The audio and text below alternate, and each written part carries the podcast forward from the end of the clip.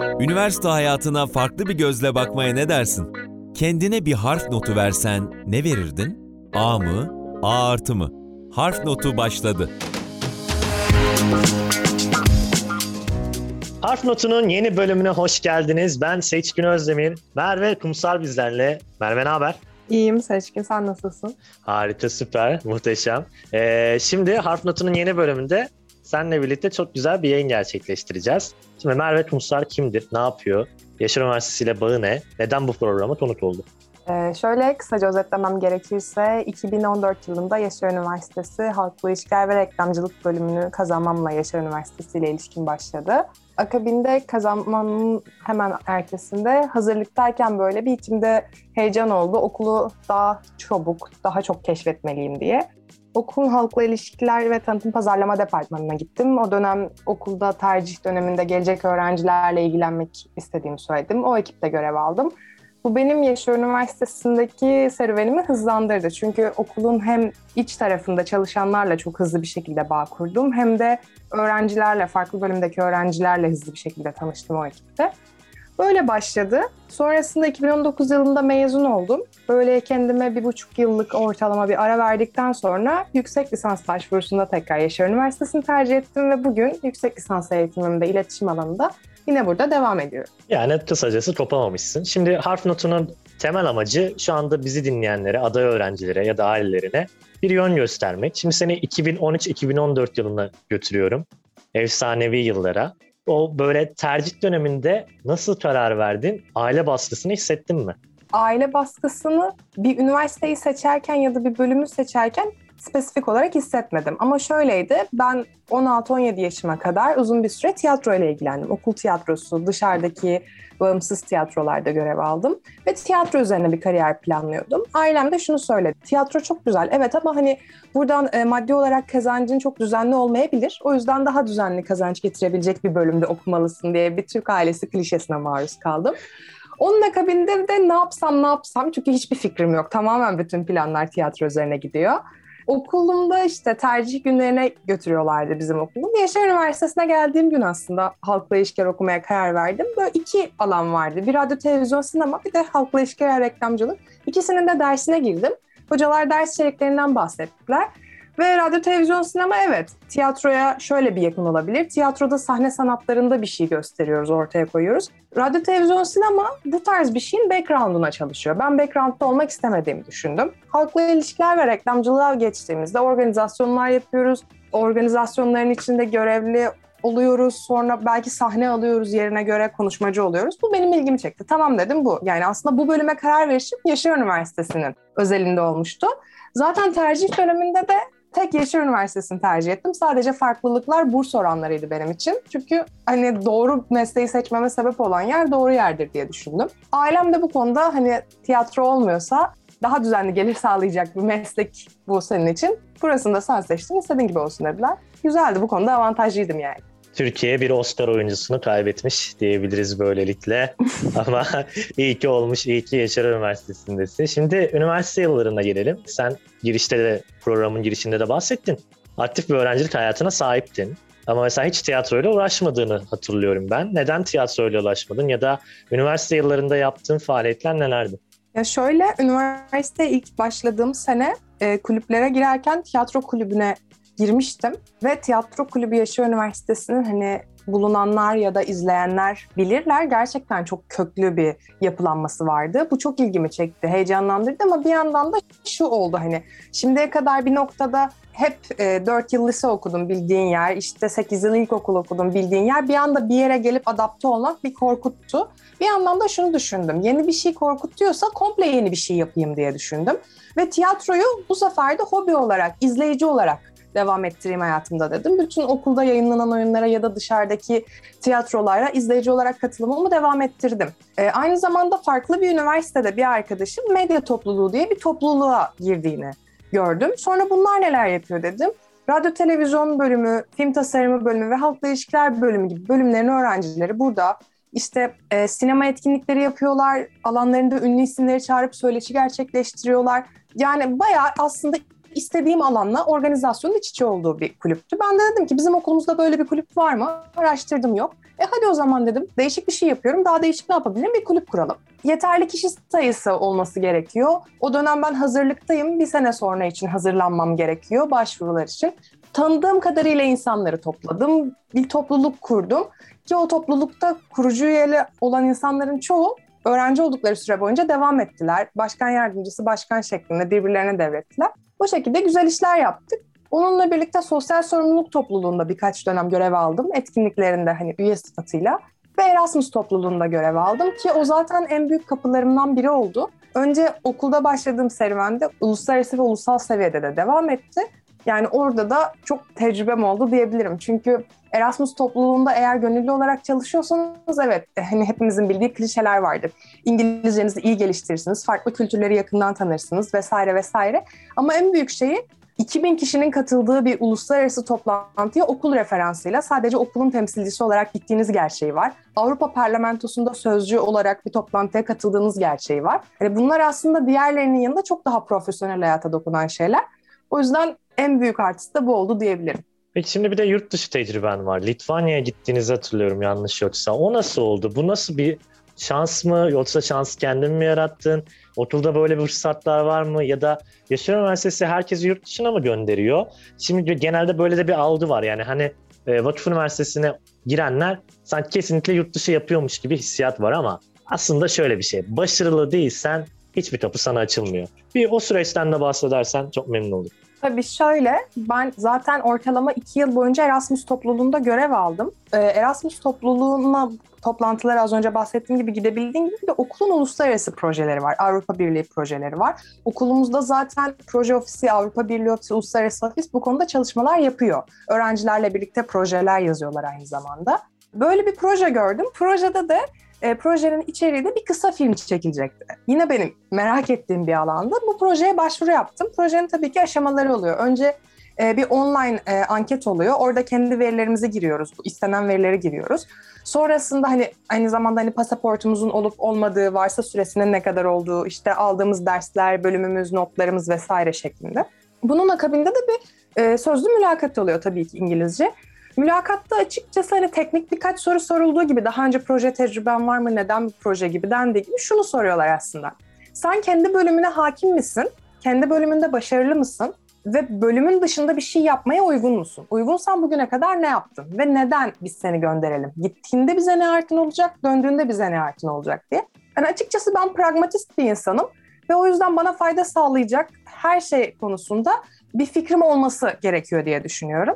Ve şunu söyledim, ben bu okulun bir öğrencisiyim ve bugüne kadar Erasmus topluluğunda ya da diğer topluluklarda okulu bu şekilde temsil etme fırsatı buldum. Ama ben bir insan kaynağıyım her şeyden önce ve gidersem sizi orada temsil edeceğim gibi döndüğümde orada farklı ülkelerden edindiğim bilgilerle buradaki arkadaşlarıma eğitmenlik yapabilirim. Sonrasında biz daha fazla insan kaynağına sahip oluruz. Çünkü biz isteriz ki yüzlerce kişiyi gönderelim ama belli sayıda insan gönderebiliyoruz. Zaten senede iki ya da üç proje yapıyor okulumuz. Ortalama onar kişiden otuz kırk kişiye yakın kişi gönderiyor ki bu üniversite için oldukça büyük bir rakam. Bu konuda çok büyük bir avantajımız var. Evet, bir vakıf üniversitesinde okumanın yurt dışına gitme kapısını açtığı doğru. Ama önemli olan nokta senin de dediğin gibi şu. Eğer ki ben başarısız bir öğrenciysem, eğer ki mevcut üç dersimin ikisini bile verememişsem zaten bir odak problemim vardır. Demek ki iki karpuzu aynı koltukta taşıyamıyorumdur. Önemli olan bunu göstermek aslında. Hani not ortalaması önemli mi? Dersleri geçmek evet önemli. Ama spesifik bir not ortalaması diye hocam, hiçbir hocamızın tutturduğu bir şey yok. Sadece bir yönetmelik var ve biz bu yönetmeliğe göre başarılı olmakla görevliyiz. Başarılı olduktan sonra diğer işleri, zaten zaman yönetimini yapmak bizim profesyonelliğimize kalıyor biraz. Sen çok dolu dolu bir üniversite hayatı geçirmişsin belli. Ya hiç zorlandığın, ya şu dersi geçemedim, gece gündüz sabahladım dediğin bir an oldu mu? Ya çok güzel bahsettim. Biraz ben böyle uyuyakaldım. Yani söyleyeyim sana yani. Hep mi başarı yani? Hiç mi zorlandığın, hiç mi ah yeter artık dediğin bir an, bir an olmadı? Yo, şöyle, ben şu konuda söylüyorum. Ben program kullanılan derslerde başarısız bir insanım. Bizim hani yaptığımız, analiz yaptığımız anket uygulamaları ya da tasarım yaptığımız Photoshop uygulamalarını öğrenirken ben çok zorlandım. Ha, şu anda tasarım uygulamalarını hobi olarak kullanıyorum. Ama ilk öğrendiğim süreçte çok zordu ve yalnız değildim. Bütün sınıf arkadaşlarım için zordu. Burada bir öznel bir eleştiri yapılması gerekiyorsa şöyle bir şey var. Evet, eğitim sisteminde yer alacak, müfredatta yer alacak dersler. Okey, ama bunların oturup böyle normal ne bileyim bir yani sanat tarihi dersi gibi sözel olarak anlatılabilecek dersler olduğunu zannetmiyorum ben. Yani belki bunlar için farklı bir müfredat yapılabilir. Şu an mesela online eğitim sürecinde de benzer şekilde programlı dersler alıyorum. Online eğitimde de bu zorlayıcı. Hani bana bu dersin teorisi verilsin ama bu ders üç saat olmasın. bir saatinde, bir buçuk saatinde verilsin. Sonra densin ki geri kalan bir saatte sen bu programı kurcala, bu programdan bir çıktı al elinden geldiğince. Ve her öğrenci için belki beş dakika, on dakika hoca inceleyerek, hani bunu yüksek lisans özelinde söylüyorum çünkü lisansta sınıflar hayli kalabalık, her öğrenciye bu yapılamaz ama bir deadline'la daha iyi öğretilebilir. Tabahlama kısmı genellikle bizim üçüncü sınıf itibariyle e, her şey bitirme projesi gibi oluyordu her projemiz. Gruplarımız oluyordu üçer dörder kişilik. Şanslıydık ki hep yakın arkadaşımız olduğumuz dört kişiyle gruptuk. Bu avantajdı. Ama burada sabahlamak oluyordu. Birazcık hani e, görselleştirelim, fotoğraftan, giften puan alalım diye. Oradan zaman kaybımız oluyordu. Biraz mükemmelliyetçilik, süsleme isteği. Biraz da yani nasıl desem birden fazla ders var. Evet, zaman yönetimi yapıyoruz ama sonuçta ben de ortalama on dokuz yirmi yaşında bir insanım. Ve sosyal hayatımı bazı şeylerin önüne koyuyorum bazen. Bu da bazı şeylerin son ana kalmasına sebep oluyordu. Ama sonunda hepsini teslim ediyordum. Önemli olan bu sanırım.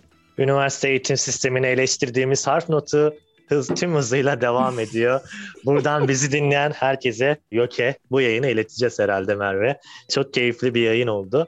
Peki şunu da sormak istiyorum son olarak. Harf notu biliyorsun şu an tercih yapacak öğrencilere sen çok net söyledin. Kendilerini dinlesinler, çevresinden bilgi alsınlar, üniversiteyle görüşsünler ve üniversite hayatlarında çok dolu dolu geçirsinler diyebiliriz. Tüm yaptıklarını düşününce, şimdi sen lisansüstü eğitimine de devam ediyorsun. Sadece lisans için konuşalım. Kendine bir not verecek olsan, harf notu verecek olsan ne verirdin? Hmm, ne verirdim? Evet, A mı, kesinlikle B mi? Kesinlikle A vermezdim. Verme. Kesinlikle A vermezdim. Yani neden? Hani gerçekten şöyle bir şey var. Benim kafamda kodlanmış yani. Bir ders teorisiyle, pratiğiyle yalayıp yutmuşsan ve gerçekten o dersi hani ne bileyim tek seferde çıktığında o dersin eğitmeni gibi anlatabiliyorsan bence A'lık bir öğrencisin derim. Ama A'lık bir öğrenci de sosyal hayatı biraz daha o derslerin gerisinde kalmış gibi bir algı var bence. Klişe belki, yanlış ama. Ee, ama aktifsin, o dersi çok rahat anlatırsın. Belki hoca kadar noktasına virgülüne teorisine değil ama o dersi anlattığında teorisinin de pratiğinde karşı tarafa aktarabiliyorsan ve bunu kendi bence öğrendiğimiz her şeyi hep deriz ya bunu şimdi hayatta nerede kullanacağız diye. Onun nerede kullanabileceğini aslında çözebiliyorsan o önemli olan. Orada da biraz sosyal becerilerini geliştirmek gerekiyor. Bu yüzden ben kendime B verirdim. Hani hatta bizim not sisteminde şu an B artı olarak geçiyor. B artı verirdim. A eksi ya da A değil ama B artı verirdim. Çünkü ben aldığım dersin çoğunu bunu şimdi hayatta nerede kullanacağız gereğini yapmadan kullandım. Hatta çoğu sohbetimin içinde birçok dersinden alıntı yaparken anlatan hocaların kulaklarını hala çınlatırız.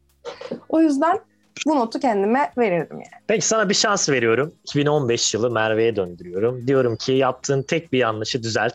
Üniversite hayatı için konuşuyorum bu arada. O evet. Ne olurdu ve ne daha iyi yapmak isterdin? Ne daha iyi yapmak isterdim? Zor bir soru. Düşünüyorum. Yani iki bin on beş yılına dönsem biraz... iki bin on altı olsun, iki bin on yedi olsun. Yok yani iki bin on altı iki bin on yedi. Ya döndüğümde şunu açıkça söylerdim. Biraz daha daha da keyif almaya çalışırdım. Bir şeyleri de ben çok fazla, bir sorumluluk olduğunda onu çok fazla benimseyip gözümde büyütüyorum. Ki bu dersler özelinde baktığımda yapmalıyım hani o hocaya karşı sorumluluğum var ve hani onunla dersten bağımsız aramızda çok iyi bir iletişim var ve ben bunu bozmaktan çok çekiniyorum. Hani şunu söylerdim, ben olsam da ya da bir başkası olsa da karşısında sakin ol. Kendi kendimin karşısına geçip sanırım ki sakin ol. Bu olacak, bu ne senin hocanla bireysel iletişimini bozacak, ne senin başarısız bir insan olduğunu gösterecek. Sorun değil. Yani bu kadar hani overthinking dediğimiz insan modeli olmamaya çalışırdım. Çünkü ne kadar yaptığım şeyden keyif alıyor olsam da bir şey beni o kadar çok düşündürdüğünde başta o şey domino etkisiyle diğer şeylerde bana birazcık yaparken olması gerekenden fazla zor geldi. Aynı yarışın içinde olduğum demek istemiyorum ama aynı şartlarda zorlandığım arkadaşlarım benden bir tık daha kolay geçtiler bazı şeyleri. Bu not olarak değil ama kesinlikle o süreci yaşadılar diyeyim. Çünkü benim kadar düşünmüyorlardı.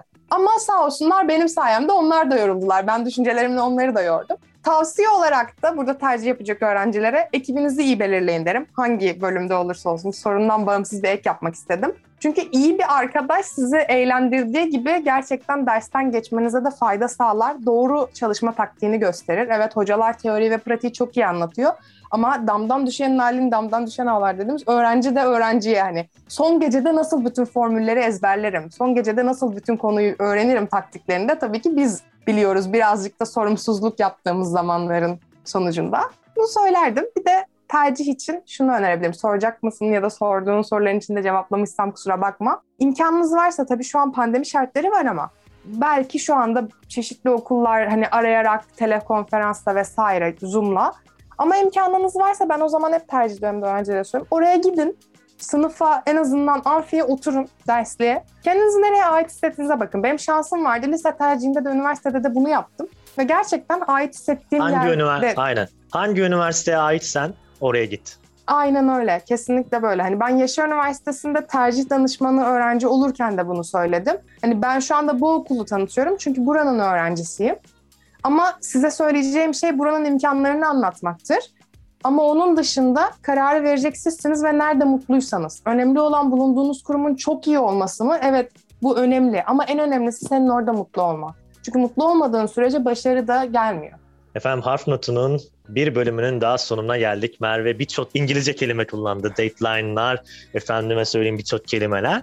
Ama oturduğu bölümden de kaynaklı aslında biraz İngilizce kelime kullanmak çok normal geliyor. Süper, çok eğlenceli. Bana hiç iş bırakmadın, hiç konuşmadın. Ne kadar güzel. Keşke her yayın senin gibi olsa. Efendime söyleyeyim, bizi radyodan ya da Spotify'dan ya da SoundCloud'dan dinliyorsanız, nereden dinliyorsanız dinleyin. Harf Notu sizlerle birlikte olmaya devam edecek. Eğitim için geleceğinize yönlenecek. Merve, bir kez daha teşekkür ederiz. Görüşmek üzere.